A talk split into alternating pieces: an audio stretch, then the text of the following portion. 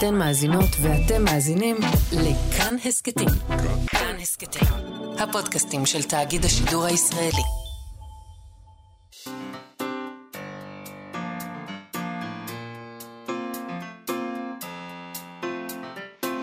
מה שכרוך עם יובל אביבי ומה יעשה לה.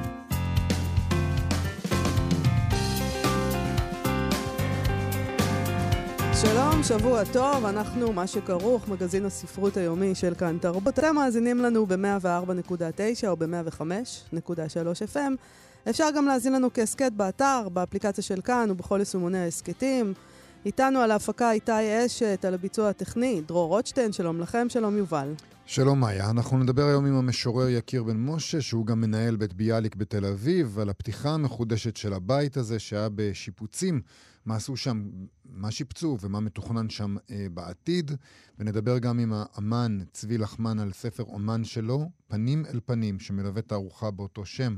במוזיאון עין חרוד. נכון, אבל אנחנו מתחילים מפרס סאסה סטון לספרות ילדים, שמחולק זו השנה השלישית. הוא מוקדש השנה לאחים כפיר ביבס, בן ה-11 חודשים, ואריאל ביבס, בן הארבע, שנמצאים בשבי חמאס בעזה. דבר מוזר להגיד. Uh, הזוכה בפרס השנה, הזוכה היא הסופרת והמאיירת אורית ברגמן על ספרה שושנה חיפושית הזבל המשועממת, שיצאה בהוצאת אגם. היא זוכה ב-35,000 שקלים. בפרס למפעל חיים על סך 25,000 שקלים זכתה הסופרת והעורכת יונה טפר על תרומתה לספרות הילדים והנוער הישראלית, והוחלט גם להעניק אה, השנה מענק כספי על מקוריות איורית. מקוריות איורית? כן. טוב. לנטלי בלס... בלסן. על ספרה בארץ השמיכה, שיצא בהוצאת כתר אה, וכנפיים, וגם היא תזכה ב-25,000 שקלים על מקוריותה האיורית. אתה שמעת פעם אה, פרס למקוריות איורית? טוב. לא. אה, הפרסים יוענקו ביום רביעי הבא, אה, ויושק שם גם פרויקט של גליל אהרון פדר, זוכת הפרס למפעל חיים לשנת 2021. אה, מחברת סדרת ספרי ילדים ג'ינג'י, הפרויקט שלה נקרא מג'ינג'י לג'ינג'ים. לאחים, כמובן, לאחים אה, כן, ליבס. כן.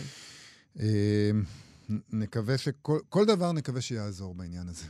אה, ועדת השופטים בפרס הזה כללה את יו"ר הוועדה, העיתונאי עדי רובינשטיין, הסופרת ליהי לפיד, חוקר ספרות הילדים פרופסור שי רודין והעיתונאית טל מרמנשטיין. נכון, ואנחנו עוברים לדבר הבא. יצירה חדשה של ריימונד צ'נדלר התגלתה, דבר מרגש, הם ככה מדווחים בניו יורק טיימס.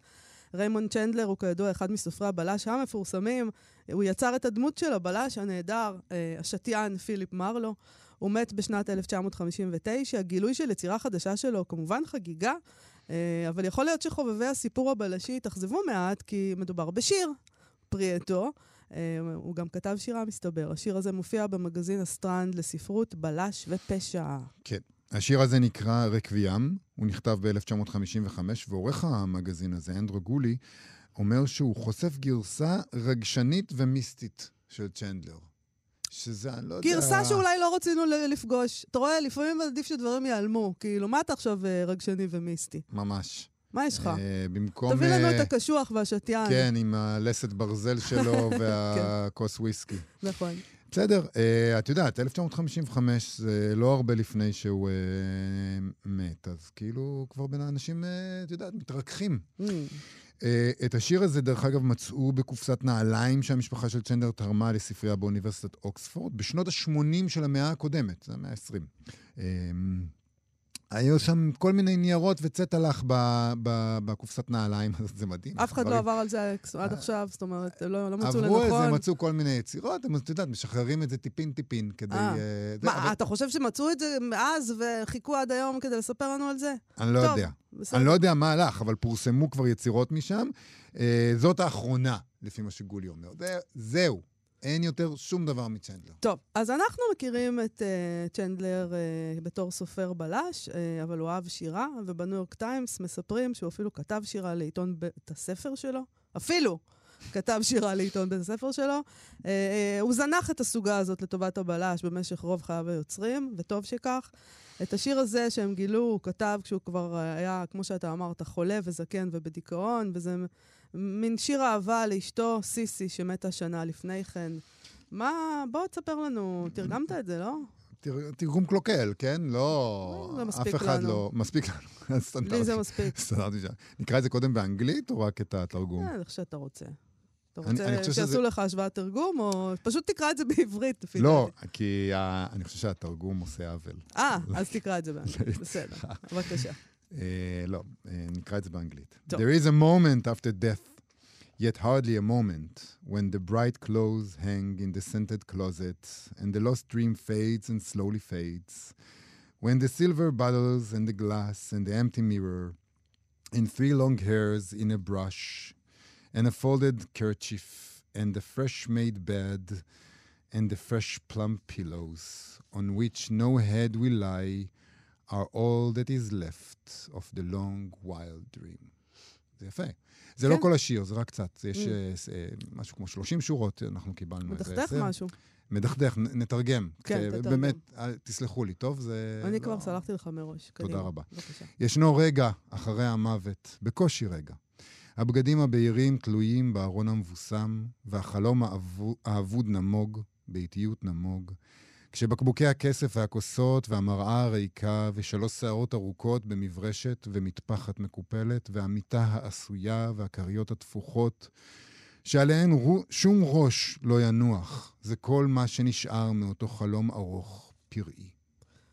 אה, יובל, אני חושבת שתרגמת את זה מאוד יפה. כן? כן, תודה רבה לך. יפה מאוד. אני חושב שאת עושה איתי חסד, אה, כמו לא פעם כשאני מתרגם, אבל אה, אני לוקח את החסד הזה. בבקשה. אני מודה לך על התרגום הזה. אה, אני מודה לו בעיקר על ספרי הבלש שלו. לא, אבל זה יפה השיר הזה. זה נחמד, לא, גם, גם אותו. מה... גם, זה אדם שבור. אה, כן, זהו, אתה לא יכול לבוא בטענות, כי אתה מצפה לגרסה מאוד מאוד ספציפית. וצריך להגיד שגם הבלש שלו לפעמים שבור. הבלש שלו תמיד שבור, זה מה שאהבתי בבלש שלו. כן. אז זה בלש מלא, אתה יודע, מלא אז- פגמים האיש הזה היה. נכון, אה, אבל, פיליפ מרלו. אבל היה משהו יפה בלראות את השבר הזה אה, מתוך, מתוך אותו מקום של בלש קשוח, ובמקום הזה זה פשוט, זה פשוט קצת אה, זה סותר לנו לא את הדמות. הבלש כתב את השיר, לא, זה לא, זה צ'נדלר אד- אדם, כתב. אדם אמיתי שבור. נכון, נכון. אה, בוא גם נגיד אה, שביום שישי נפטר שמעון ישראלי בגיל 91, אז חשבתי, למה ש...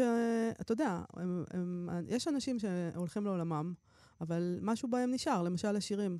אז בוא נשמע שיר שהוא שר, וכתב גם, אה, הלחין, שמעון ישראלי, סתם יום של חול. בבקשה.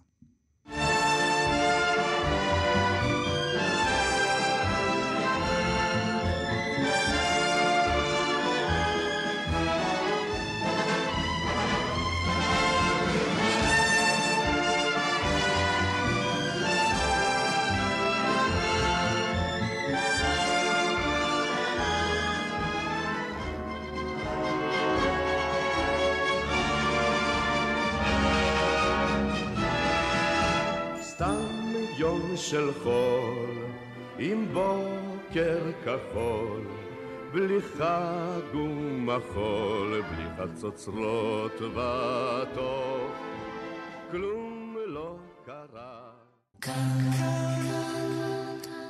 אנחנו מה שכרוך בכאן תרבות, חזרנו. במשך תקופה אה, לא קצרה היה ביתו היפה של אה, ביאליק, המשורר הלאומי שלנו, בתל אביב, בשיפוצים. ביום חמישי, ה-21 בדצמבר, התקיים אירוע הפתיחה של הבניין המשופץ, וזה גם יוצא יום הולדתו ה-151 של ביאליק. הוא נולד בעשרה בטבת של שנת תרל"ג, 1873. המשורר יקיר בן משה הוא המנהל של בית ביאליק, אז החלטנו לחגוג איתו את הפתיחה. שלום יקיר. שלום יובל, שלום גם מאיה. מה שלום? מכיר, טוב מאוד. אז כמה זמן זה כמה. זמן היה המון סגור? שנים, זה נראה לי 20 שנה אתם בשיפוץ. אנחנו שיפוץ ללא הרף, ממש... אה, זה כמו העיר האסורה בסין. פעם קראתי שאתה גומר אה, לשפט, אתה צריך להתחיל לשפט מחדש, כי המרחב לא נגמר. ככה זה מרגיש, כן. כמו כן, כל העיר לגמרי. הזאת. בדיוק, העיר, המדינה, מה זה, זה אנחנו לא, לא יוצאים. הבית עצמו אה, שנתיים, נכנסתי לשיפוצים של שנתיים, ו... אבל זה כן ארוך, כי עוד התחלנו, זה התחבר אל הקורונה ולזני האומיקרון, אבל תקשיבו, זה הבית, זה הבית היפה, היפה באמת, אולי בארץ, זאת אומרת, אני... אחרי השיפוץ שאני נכנס אליו, אני, אני כאילו הנשימה ניתקת. אבל מה מרגיש עשיתם? שצריך, מה- אה, מה עשיתם מה, שם? אבל עקבתם אחרי, זה אה, נשאר, לא יכולתם להזיז. אתה יודע, פעם, אה, כשהבת שלי הייתה בת ארבע ככה, הייתי איתה בבית ביאליק, לקחתי אותה, ל- לא יודעת מה היה האירוע. נכנסנו לשם, זה הכל, זה הוד והדר כזה, הווילה נכון, של ביאליק. והיא אמרה. לי, הבת שלי בת הארבע אז, אמא, זה הבית של אלוהים, נכון? זה ככה היה נראה לה. האם זה עדיין, חמודה. האם זה עדיין נראה ככה? זה הבית של האלוהים של האלוהים, אם יש כזה דבר. לא, אבל מה, אסור לגעת, אתם בסך הכל... אסור אה, לגעת. נכון, הבית הוא שימור מחמיר, שימור מחמיר, אבל תראו, בשיפוץ הקודם לפני 15-17 שנה אז הצלחנו לשחזר ממש ברמה דקדקנית עם האדריכלית הראשית ניצה סמוק ואיילת ביטן שונסקי שניהלה עד, לא- עד עכשיו את הבית. הצלחנו ממש לשחזר את הגוון ואת כל, ה, את כל מה שהיה במקור. עכשיו זה בעצם אה, חיזוק של הכל, אה, שוב, אה, שמירה ושחזור של הבית, אבל גם עברו, על הגינה, והגינה מדהימה. פשוט לעמוד ולהשתאות. אני מרגיש שצריך איזה מכשיר אה, החייאה בכניסה לבית ביאליק, אנשים מאבדים את הנשימה כשהם נכנסים. זה פשוט לא ייאמן כמה הוא יפה. מצד שני, אולי זה ייתן להם אוויר לנשימה, העניין הזה. אה, נכון. אז נדבר על האוויר לנשימה, שהוא התוכן. מה, מה בדיוק אה, עומד לקרות בבית הזה בתקופה הקרובה? בעצם, בדיוק, אנחנו ב, ביום הפתיחה ב-21 לדצמבר, אנחנו נעשה באמת יום ההולדת ה-151 של ביאליק. אנחנו נקיים שלושה סיורים, שלוש הדרכות בבית ביאליק, שניים למבוגרים, ב-10 וחצי, ב-12, אה, ברישום מראש, אבל זה הדרכות בחינם.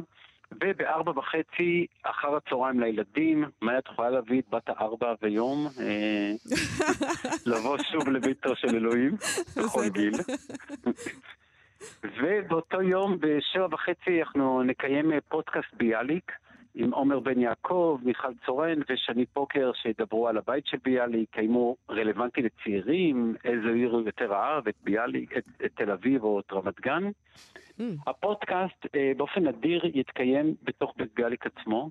הוא יוגבל ל-40 איש ויהיה ממש בתוך אה, קודש הקודשים. בתוך אז זהו, הבית. בקודש הקודשים הזה בעצם את האירועים שאנחנו מכירים של בית ביאליק, אתם לא עושים בבית ביאליק, אתם עושים מאחורה, ב- אצל הם מניה. עדיין הם יהיו, הם עדיין יהיו בדיוק. בחורף זה יהיה באולם בתמניה, בגין- בקיץ, באביב, זה יהיה בחצר. Mm. אני פשוט אה, החלטתי לפתוח אה, אירועים אקסקלוסיביים ל-40 איש מדי פעם אה, בתוך הבית עצמו. זה כמובן יעמוד בכל התקן אה, המחמיר של הבטיחות, אבל אה, מבחינתי זה דבר מדהים. רגע, להיות, א- אה, איפה בתוך הבית? אה, בפינת אוכל? במטבח. זה מתחבר, בעצם פינת האוכל מתחברת עם הסלון, כן. ומגר המדרגות אפשר, אה, אפשר פשוט לשבת ולהסתכל לכיוון שולחן האוכל. אין, הצוהר הזה. מה- מהמטבח ל- לפינת אוכל, זה אחד הדברים הקסומים תמיד, שתמיד מהלכים עליי. קסם, גם בסדרות בריטיות וגם ב- וגם בבית של ביאליק.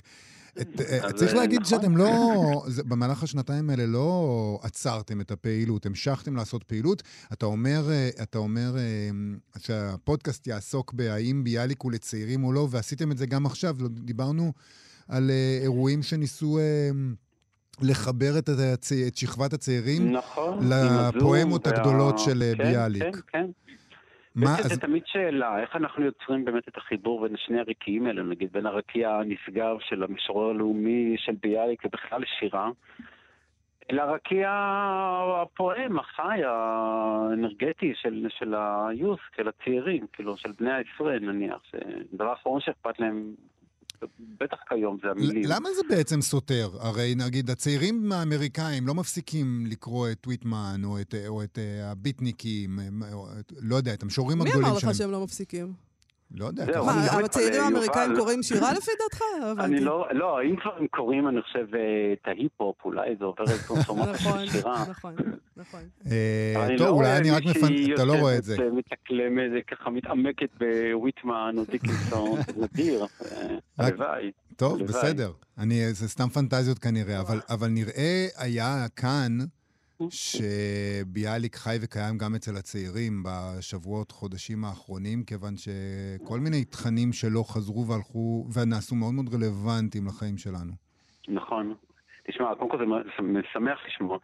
אה, לצערי, זה פשוט קודם כל המלחמה, פתאום אה, אם זה על השחיטה או בעירה רגע, או הסמל החזק של הרוח במפרשים, מיני ציטוטים של ביאליק שנתבעו לפני 100 שנה, 120 שנה, חוזרים אל השיח. זה מראה גם את הגאונות הלשונית שלו, שאיכשהו הצליח אה, לשזור איזה צירוף או שניים, ושיחזיק הרבה הרבה שנים.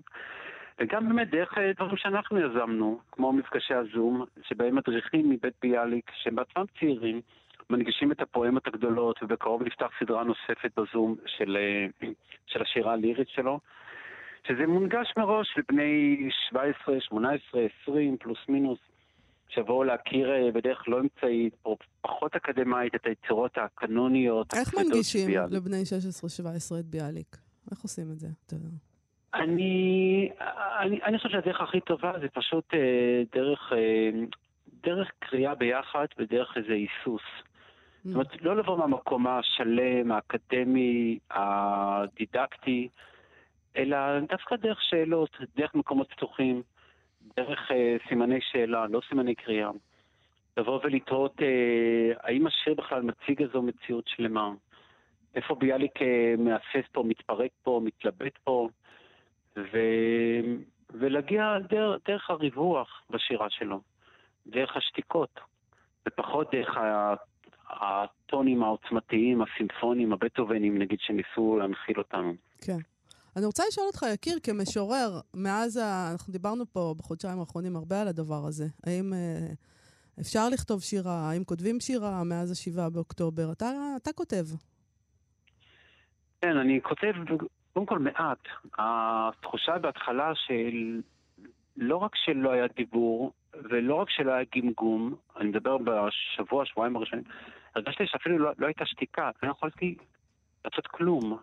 כלומר, מבחינת הכתיבה והיצירה. לא יכולתי לקרוא, לא יכולתי, את יודעת, בטח, בטח הרבה כבר אמרו את זה ככה לפניי. כן. בדיוק היום קראתי בעיתון הארץ על אנתולוגיה שיצא, שניסתה להתמודד עם השבעה לאוקטובר. אני, ואז מאוחר יותר ניסיתי לכתוב, זה לא פשוט לכתוב על מה שהיה, והתחברתי לאט לאט אה, דווקא בהתחלה בכתיבה שלי דרך איזו, דרך, בדרך אישית מאוד, אה, פחות על השבעה לאוקטובר ויותר על, ה, על איזה רגשות אשמה, שפתאום אתה נהנה מאיזה תפנוק קטן בימים האלו, ופתאום אתה מתעצל, ופתאום אתה באמבטיה, ופתאום אתה פותח חלון. דווקא מין רגעי אור קטנטנים ב, ב, בימים החשוכים האלו. ואז לאט לאט חזרתי גם לכתיבה שיותר מעיזה עליי שיר מבט אל מה שהיה, מה שהיה. אבל זה ימים שלא, באמת, לא רק שאין מילים, אין שתיקה. ממש ככה. אני... כאילו, אז ככה מה, אני מרגיש. אז מה תקרא לנו? משהו שכתבת לאחרונה? אז כן, אז השבוע, ממש אה, יום חמישי הקרוב, איכשהו, אני לאחרונה עושה בשנים האחרונות הרבה, הרבה, אני- הרבה ספורט, אני קם בארבע וחצי לפנות בוקר. כל יום. רגע, אז שנייה, כן. מתי אתה הולך לישון? אני חייבת להבין את זה. אני בתשע בערב, צריכים לשאול את אשתי, בתשע בערב אני נכנס עם ספר למיטה, אוקיי. כמו בורגני טוב, לא עם ויטמן, יובל, אבל... אה, עם מי? עם מי? האמת היא עכשיו אני נכנס עם, אה, יש ספר מדהים על אה, צ'מברליין, שאתה פעם עובד לפייס את היטלר. אז אני נכנס עם גיבורי הדיפלומטיה הבריטית, הגרמנית והאוסטרית למיטה בתשע בערב, מתקרבל היטב עם צ'מברליין ו- וצ'רצ'יל, ובעשר אני כבר ישן. אני קם בארבע, ארבע וחצי. אוקיי. ואז אני יוצא למאה קילומטרים אופניים, או עשרים, שלושים ריצה. ו- מטורף. בקטנה, מה שנקרא. איך אתה מחליט אם זה אופניים או ריצה היום? חייבת זה- להבין. אה, שאלה טובה. אני מתכנן שזה לא יהיה יום אחרי יום, Mm. אותו, עולם, אבל תקשיבו, אני עף, זה הדבר שהכי קרוב ללעוף. הכי קרוב, הכי קרוב. תוסיף שחייה, ואתה יכול לעשות תשע ברזל, זה מאוד אה, לא, לא. נכון, אבל... לשם אני לא רוצה להגיע, לתחרויות האלו. אבל באותו יום חמישי לא עשיתי כלום. ואני קם ארבע וחצי, החלטתי לקחת יום מנוחה. אז אה, כתבתי שיר, זה פשוט מסוג ה... זה כנראה אותה אנרגיה של לכתוב שיר או לא, או... או, או לרכב ל- 100 קילומטר. או לרכב 100 לרכב 100 קילומטר, קילומטר. כן. יפה כן, מאוד. כן, אז בוא כן. נשמע אז אותו. בואו נשמע את המאה אז קילומטר השיר האלה. נקרא אה, על הדקה. אתם יודעים, מתוך זה שתמיד האזעקות אה, מופיעות על הדקה. כן. הדקה העגולה. על הדקה. את השעה העגולה אפשר להחליף בטילים, את הבית במלחמה קשה, ואת הגוף בעבודה יומיומית, מעכלת את האהבה על פיה. אתה מתמודד היטב עם שרירי האזעקה, מניח פיסות צמר גפן באוזן התיכונה, היכן שהתעלה מתעכלת לתוך רשת הברחות פנימיות הכי קרוב למוח, כלומר לשכחה, ונרדם. מי שיודע להירדם, שוגה בחלומות על רעמים. כל השאר חוטאים בגירוד הגוף תחת השמיכה הכבדה. מתעוררים כל שעה גולה, בדיוק, לוודא שהדממה עדיין קשובה בתעלה הנכונית. את הבית אפשר להחליף בעבודה קשה, את המלחמה באהבה, ואת הזמן, כתמיד, בנוף מטושטש. הביטו בו, הוא בא והולך, מעורפל וסמיך. מי שיושיט יד, ייגע בכנפי ינשוף. מי שיהסס, מה נאמר? בוא הביתה? יקיר בן משה, אה, בית ביאליק, יום, חמיש, יום חמישי ממש. ועד הנצח. מוזמנים, וגם אנחנו פותחים, מאיה, כן. את הסדרת האירועים מיד אחר כך, של אה, ימי חמישי, אירועי התרבות. אנחנו אה, מתחילים עם סדרה ש... אני אשמח להגיד, סדרה חוזרים, מתאימה, בבקשה, כן. ששני פוקר ועומר אושיה ערכו, אה, סדרה בשם מצפן, שבה אנחנו בעצם בחמישה מפגשים מארחים יוצרים שמדברים על חמש יצירות מופת, פעם בשבוע בימי חמישי, מהאומץ של החולין של לאה גולדברג, עם אה, אריאל הירשפלד, דנה ברדיצ'בסקי, ענת ויצמן, עינב כהן ג'קסון הזמרת, איך השבר הסורי-אפריקאי, שבוע אחר כך של אבות ישורון, אימא עם ילד של רביקוביץ', פה ושם בארץ ישראל של עמוס עוז, וחותמים את הסדרה עם דולי סיטי של אורלי קסטל בלום. יקיר בן משה. תודה רבה לך. תודה לכם, תודה יובל ומאיה. להתראות. זה כיף. אתם מאזינים למה שכרוך בכאן תרבות. בספטמבר נפתחה התערוכה של האומן צבי לחמן במשכן לאומנות אה, עין חרוד, תחת השם פנים אל פנים. הוא מציג שם יצירות מ-35 השנים האחרונות. צבי לחמן הוא פסל, צייר, רשם, וביום שישי האחרון הושק שם ספר האומן שלו, פנים אל פנים, עם טקסטים אה, של האוצר יניב שפירא, של שבא סלהוב, גלילי שחר, חגי כנען, ועוד כל מיני, וגם שיחה של אלית ישורון עם האומן, עם לחמן. זה ספר מעוצב להפליא בידי עדה ורדי, עופרי פורטיס והגר מסר, ואני רוצה לקרוא משהו ששבא סלהוב כתבה על הפסל נסיעה. היצירה נסיעה מסמנת בעיניי רגע חשוב מאין כמוהו במכלול יצירתו של צבי לחמן. ניתן לומר כי בראשית היו הפנים, פנים רוויות מבע המתלכדות מזוויות שונות לכלל מראה עמוק של אותו דבר שמבקש לאחוז בו שם הפסל. היא כותבת על המאמץ לשאת את שאין לשאתו. בתערוכה של אחמן ובספר הזה מוצגים פסלים מעשרות uh, שנים של עבודה עם שמות, חשוב, כי אנחנו ברדיו, אנחנו לא יכולים להראות, אז בואו נגיד את השמות, זה מאוד חשוב. עקדה, איכה ונשיאה, וגם פנים במצור, אבשלום, ופנים אל פנים כמובן, והם חלק, אה, אה, זה חלק מהשמות של פסלים של אחמן. יש שם אה, פסלי ראש שמוצבים כעדים אילמים לעקדה. כך כותב האוצר אה, אה, יניב שפירא, ככה הוא קורא לזה. עדים אילמים לעקדה. שלום צבי לחמן. שלום. אני, אני רוצה להגיד לך משהו, אני כמעט כל דבר שאני קוראת או רואה בזמן האחרון, בחודשיים האחרונים, אולי לא כמעט, מתקשר אצלי עכשיו למציאות האסונית הזאת שאנחנו חיים בה, וככה גם באיזשהו אופן הסתכלתי על ספר האומן המאוד יפה הזה, אה, ועל העבודות, העבודות אה, ועל הטקסטים שנכתבו, העדות, העקדה. מעניין אותי, אבל אתה, בתור זה שיצר, האומן, האם אה, גם בעיניך משתנים אה, האובייקטים שלך עם המציאות? מאוד. אני מרגיש שלא לא ציפיתי את זה, אבל אה, לראות את התערוכה אחרי השבעה באוקטובר עשה, בי, עשה לי מוטציה מאוד מאוד גדולה ושינוי מאוד מאוד גדול. ואני אספר לך סיפור קצר שכאילו מבטא את הדברים האלה.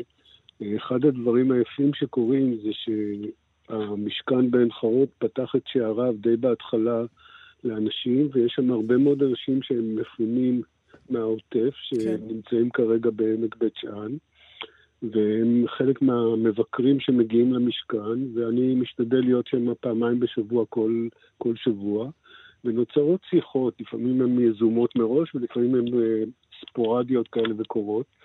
ובאחד הפעמים היה שם אדם ששאל אותי אם הוא יכול לצלם את, אה, את הפסל פנים במצור. שוב, נחשוב על השם ונחשוב כמה זה רלוונטי למה שקרה. כן.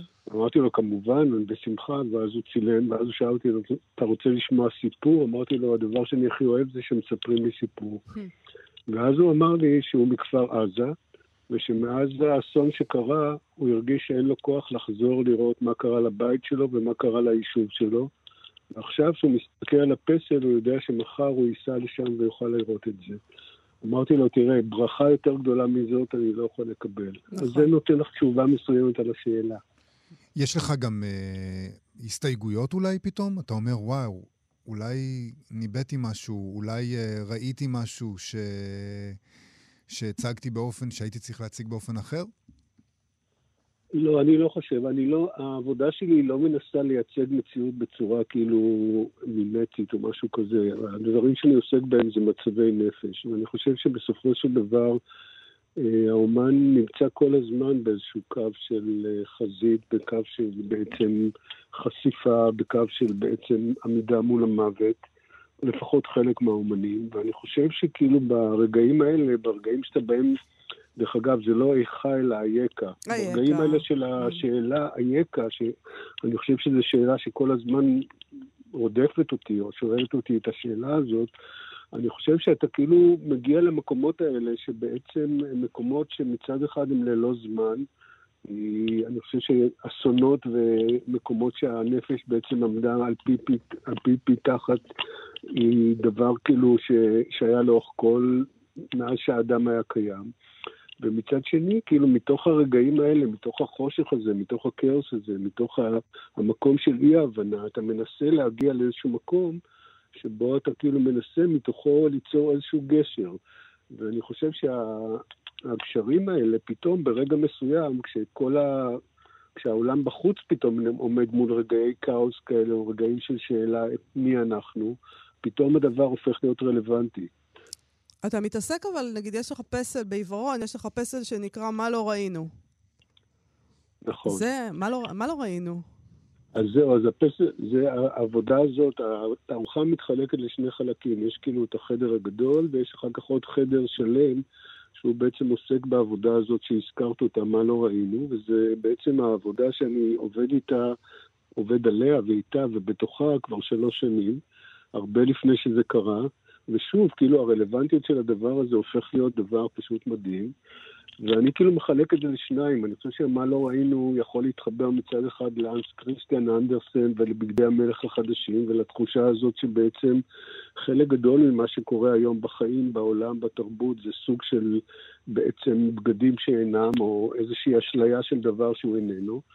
ואני חושב שמה לא ראינו יכול להתחבר גם עם אה, בלזק ועם הסיפור של היצירה, שבעצם בסיפור הזה שהאומן הגדול, המאסטר, בעצם מוביל את האומן שמתחיל בחדרי חדרים, בכל חדר האומן הצעיר עוד יותר מתלהב ועוד יותר מתלהב מהיצירות ומרגיש עוד יותר ויותר את הכוח שלהם עד שמגיעים לחדר הפנימי.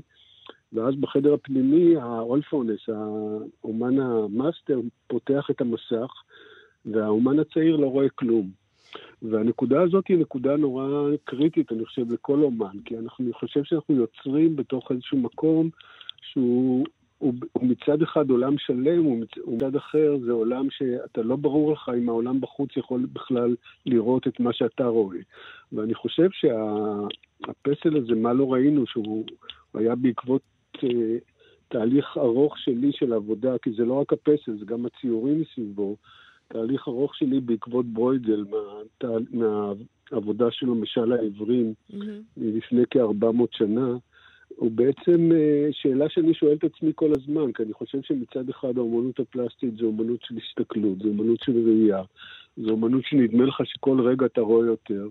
ויחד עם זה, אני חושב שהדברים, כמו שלמדנו בנסיך הקטן, הדברים החשובים הם אלה שהם סמויים מהעין. כן. השאלה היא, איך בעזרת כוח הראייה שהולך ומתפתח אצלך, אתה יכול להגיע יותר ויותר לחדרי חדרים, למקומות שאי אפשר לראות. ותמיד אתה בתסכול שאת הדבר שבעצם אתה הכי הכי היית רוצה לראות, אתה לא רואה. אז מבחינתי, כל המסע הזה בעקבות ברויגל, זה לא היה מסע רק, אצל ברויגל יש איזה קונוטציה נוצרית, אה, דתית וכולי, אבל בסך הכל כאילו מה שהוא אומר, אנחנו כולנו כבני אדם הולכים באיזושהי שרשרת, שאחד כאילו נותן יד למי שלפניו, ובעצם אנחנו לא יודעים שזה שמוביל את השרשרת הוא בעצם כבר בתהום וזה יהיה הגורל של כולנו.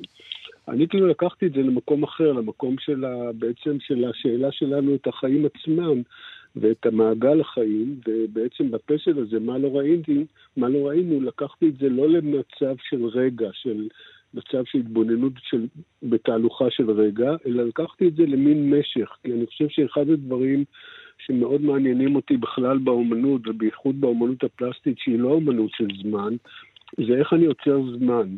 ובפסל הזה בעצם ניסיתי כאילו ליצור איזשהו תהליך של זמן שמסתכל על עצמי ועל החיים שלי כאיזשהו מעגל שמתחיל בעצם בחד אופן ואישה, שזה בעצם הדמות של הנשית שבתוכי זה אימא שלי, שבעצם מניעה את הגלגל ומתחילה את החיים. ואחר כך יש שלושה מצבי תודעה. המצב הראשון זה מצב של הפסיון, זה מצב שבו אנחנו עדיין עבדים של התשוקות, האהבות, כל אותם דברים שלנו כבני אדם שנראה לנו שאין בלתם. והמצב השני זה המצב של ההישרדות, המצב שבו אנחנו מתחילים להבין שהדבר הכי קשה זה בעצם ההישרדות שלנו כבני אדם. והמצב השלישי זה הקריסה, זה המצב שבו האדם עם עצמו, כלומר שני המצבים הקודמים היו קבוצתיים, והמצב הסופי האחרון זה מצב של קריסה. עכשיו, כל, הד... כל הדבר הזה... מה זה הקריסה, אבל? מה זה המצב הזה של הקריסה? קריסה, אני חושב שזה המצב שבו האדם כבר לא יכול ללכת זקוף, הוא כבר mm. לא יכול כאילו להמשיך בדרכו, הוא במובן מסוים מתחיל להתחבר עם כוח המשיכה עם האדמה. זה המצב כאילו של החזרה להתחלה, כאילו, החזרה כאילו, מצד אחד מוות, מצד שני אולי התחלה.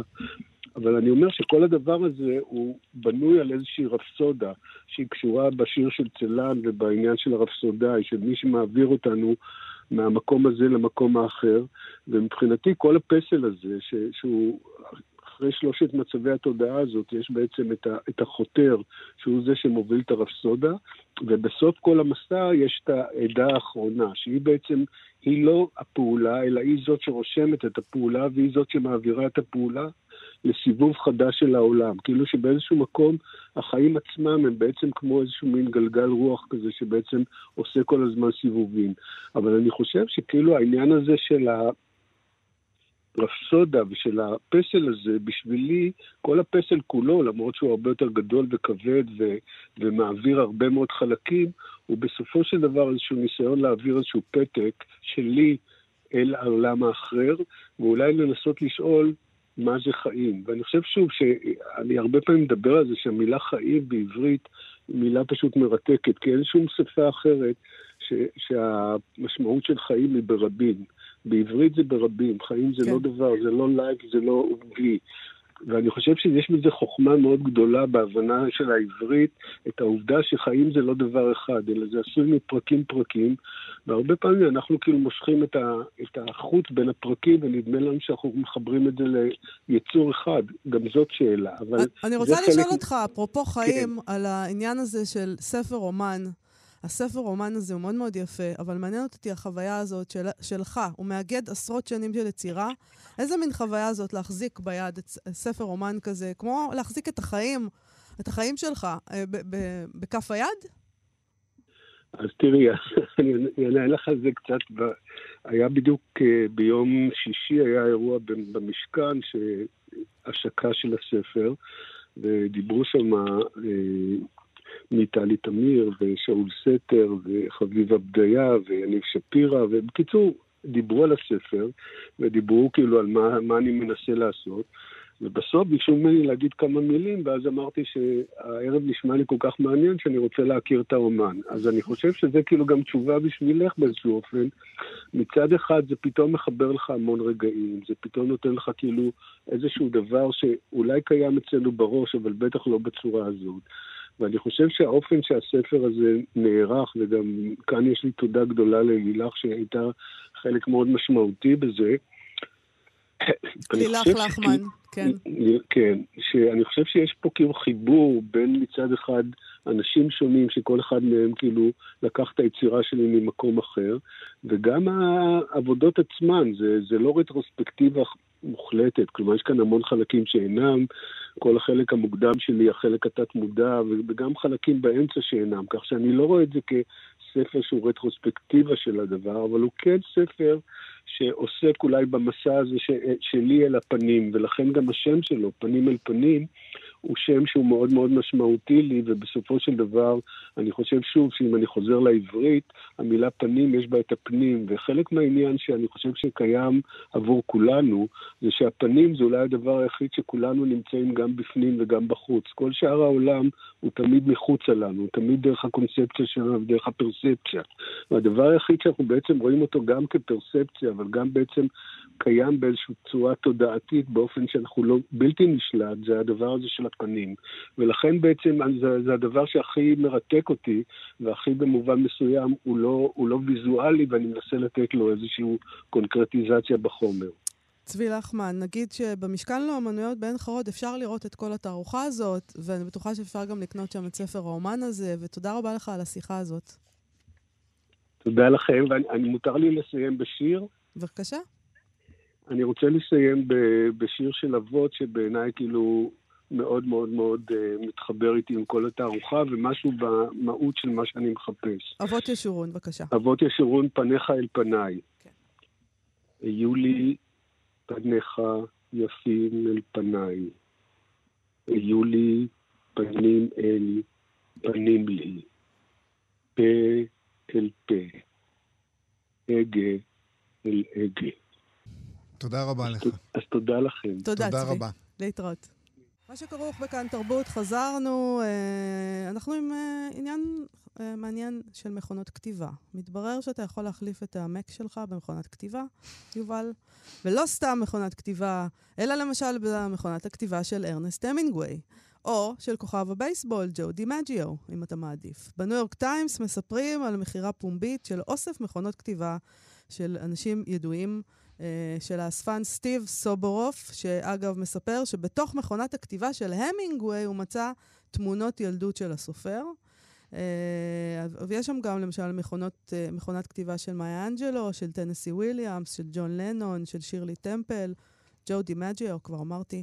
לא יודעת למה אנשים מוכרים כאלה דברים, אבל לבריאות, בסדר גמור. אז תשמעי, הרבה זמן הוא סירב למכור אותן.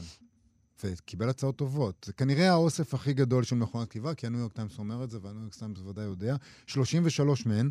אה, אנג'לינה ג'ולי למשל הציעה לו, השחקנית המפורסמת, הציעה לו 250 אלף דולר עבור המכונה של המינגווי, והוא סירב מסיבות אידיאולוגיות. היא תכננה לתת אותה מתנה לבעלה, אז, ברד פיט, כדי שהוא יכתוב עליה ממש, וזה היה נראה לו כמו חילול הקודש, אז הוא אמר, לא. לא השאלה שלי למה הוא מוכר, השאלה שלי למה מישהו מכר, למה הילדים של, אני יודעת מה, מי יש פה? של המינגווי מכרו את מכונת הכתיבה שלו. הם צריכים את הכסף. הם לא היו צריכים שום כסף. טוב, אה, הוא מדבר על מכונות כתיבה כעל יצורים בעלי אישיות ואפילו נפש עם קשר לבעלים המקורי. את הערך הכספי של האוסף קשה לאמוד כמובן, אבל על כמה מהמכונות האלה הציעו לו מאות אלפי דולרים בעבר, כמו שאמרת. אה, הוא תרם שש מהן למוזיאון הסמיצוניאן בשנה שעברה. הן הוערכו ברבע מיליון דולר כל אחת. אה, אלה של ג'ון לנון, איליה קזאן, אורסון ווילס, ג'ודי מדיו, מאי אנג'לו וג'ון סיגל, אחד מהיוצרים של סופרמן. אה, את זאת הוא גם השאיל פה ושם לכנסים של קומיקס. שם אוהדים מושבעים עמדו בתור במשך שעות בשביל ההזדמנות להקליד פתק קצר על מכונת הכתיבה שעליה נכתבו הדיאלוגים של סופרמן. את זה אני מבינה. בתור בן אדם שלא מוכן לעמוד בשום תור, כן. אולי בתור הזה הייתי עומדת. של סופרמן ספציפית או משהו אחר יותר מדליק אותך? זה סופרמן, לא שזה מדליק אותי, אבל אני מבינה למה עמדו שם בתור. תשמעי, כן. אוהדים של קומיקס הם uh, אנשים רציניים מאוד מבחינת האהדה שלהם. זה משהו זה לא... סימבולי יפה שאני אוהבת. הוא אמר, אני לא אמור להיות הבעלים של מכונת הכתיבה של מאיה אנג'לו, היא שייכת לאזרחים האמריקאים. נכון מאוד, בדיוק ככה. אז תתרום את הכל בבקשה. כן, בדיוק. מה אתה מבלבל את המוח עכשיו? מוכר לי אותה ב-250 אלף דולר לחתיכה. הסמיסוניאן, אה, אגב, ויתר על מכונות הכתיבה של המינגווי, גרטה גרבו, ג'ון אפדייק, פיליפ רוט, ג'ק לונדון, גור וידל, וגם מכונת הברייל אה, של אנדריאה בוצ'לי. הוא ויתר עליהם. ויתר. הוא לא ויתר כי הוא לא רצה לשלם. מה זה ויתר? זה לא. שהציעו- למה מה? את אלה כן ואת אלה לא? מה זה? צריך לבחור. לא טוב לו ג'ון אפדייק לא ופיליפ טוב, רוט? לא, לא, לא, הוא רוצה תמונה של גרטה גרבו, ולא את המכונת כתיבה של גרטה גרבו. בנוסף לכל אלה, האוסף כולל גם, למשל, הנה מכונת כתיבה מעניינת, של טד קצ'ינסקי, היוניבומר, שאולי עליה הוא הקליד את המניפסט שלו. סוברוף השתמש במכונה הזאת כדי להקליד מכתב שהוא שלח לקזינסקי לכלא, וגם הוא קיבל ממנו מכתב תשובה בכתב יד. בכלא כבר לא הייתה לו מכונת כתיבה. טוב. בכלא אין מכונות כתיבה. יפה. זה פעם באה, אל תעשה את זה. בדיוק, זה מה שיעצור אותו מלבצע את הטרור שלו. עד כאן התוכנית שלנו להיום. תודה למפיק שלנו איתי אשת, תודה לדרור רוטשטיין על הביצוע הטכני. בואו לבקר בעמוד הפייסבוק שלנו. אה, אנחנו נהיה פה שוב מחר. להתראות. להתראות. אתן מאזינות ואתם מאזינים לכאן הסכתים. כאן הסכתים, הפודקאסטים של תאגיד השידור הישראלי. אתם מאזינים לכאן הסכתים, הפודקאסטים של תאגיד השידור הישראלי.